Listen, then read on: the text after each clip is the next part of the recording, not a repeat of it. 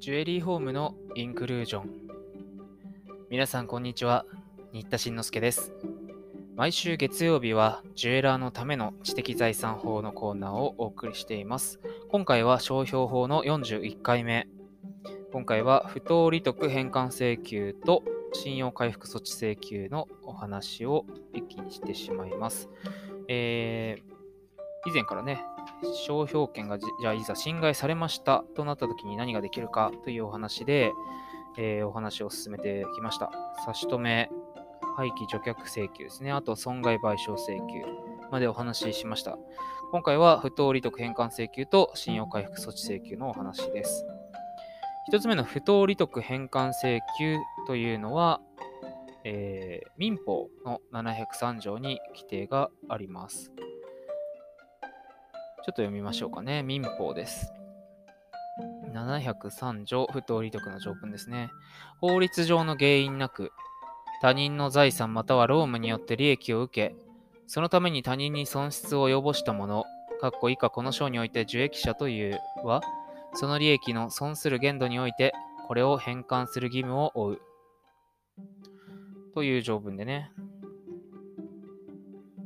まあ、シンプルなんですけれども、まあ、要するに法律上の原因なく他人の財産もた労務によって利益を得たものは、えー、その得たものね、返しなさいよという条文なんですよ。別に商標権の話だけに限ったものではないので、えー、じゃあなんで商標でも問題になってくるかということになるんですが、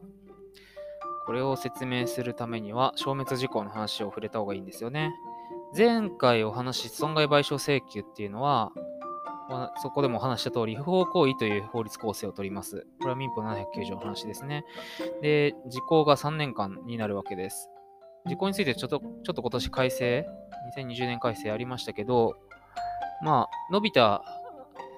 のは人生命身体の話だから、まあ多分商標系侵害って言ったら物的物的なね、損害の話なんで、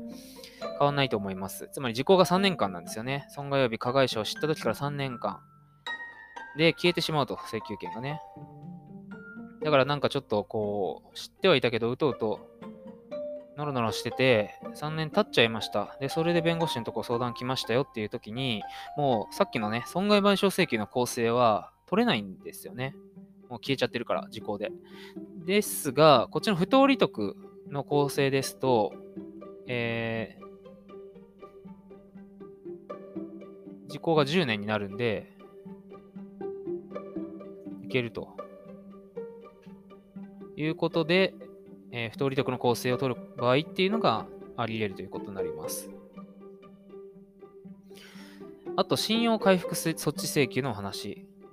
えー、謝れってことですね。謝罪文の掲載などが認められることがあります。これは、商標法の39条が順用している106条です。なので、特許庁、あ特許法の条文を調べないといけないですね。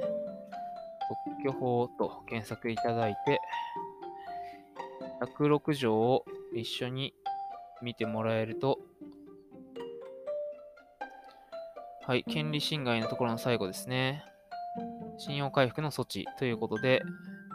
ここにね、特許権というところを全部商標権と読み替えればいいわけです。ちょっと読みます。故意または過失により、特許権、これをね、商標と読み替え読み替えるわけですね。商標権または専用実施権を実施侵害したことにより、えー、特許権者、これをね、商標権者と読み替えますね。または専用実施権者の業務上の信用を害した者に対しては、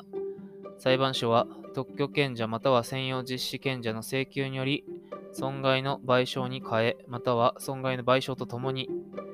特許権者、これ商標権者と読み替えるですね。または実専用実施権者の業務上の信用を回復するのに必要な措置を命ずることができると。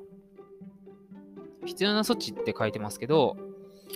主に認められることがあるのは新聞などへの謝罪広告ですね。あとテレビにおける謝罪放送。あとは取引先への謝罪文の配布などですね。まあ具体的に何々新聞のね、何面に何回出しなさいみたいな、そういう謝罪広告命令っていうのが出ることがあります。この信用回復措置請求も、えー、故意過失の要件が必要であることに加えて、信用を害されたことを立証、主張立証する必要があります。つまり、単に商標権の侵害があるだけではダメで、えー、業務上の信用を害した者に対してはって条文にさっき書いてました通り、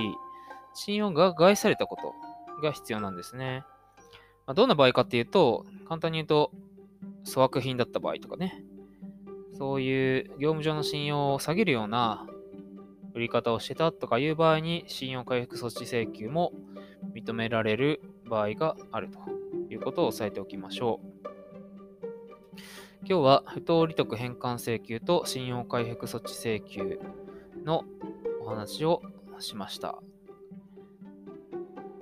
それではまた次回お耳にかかります。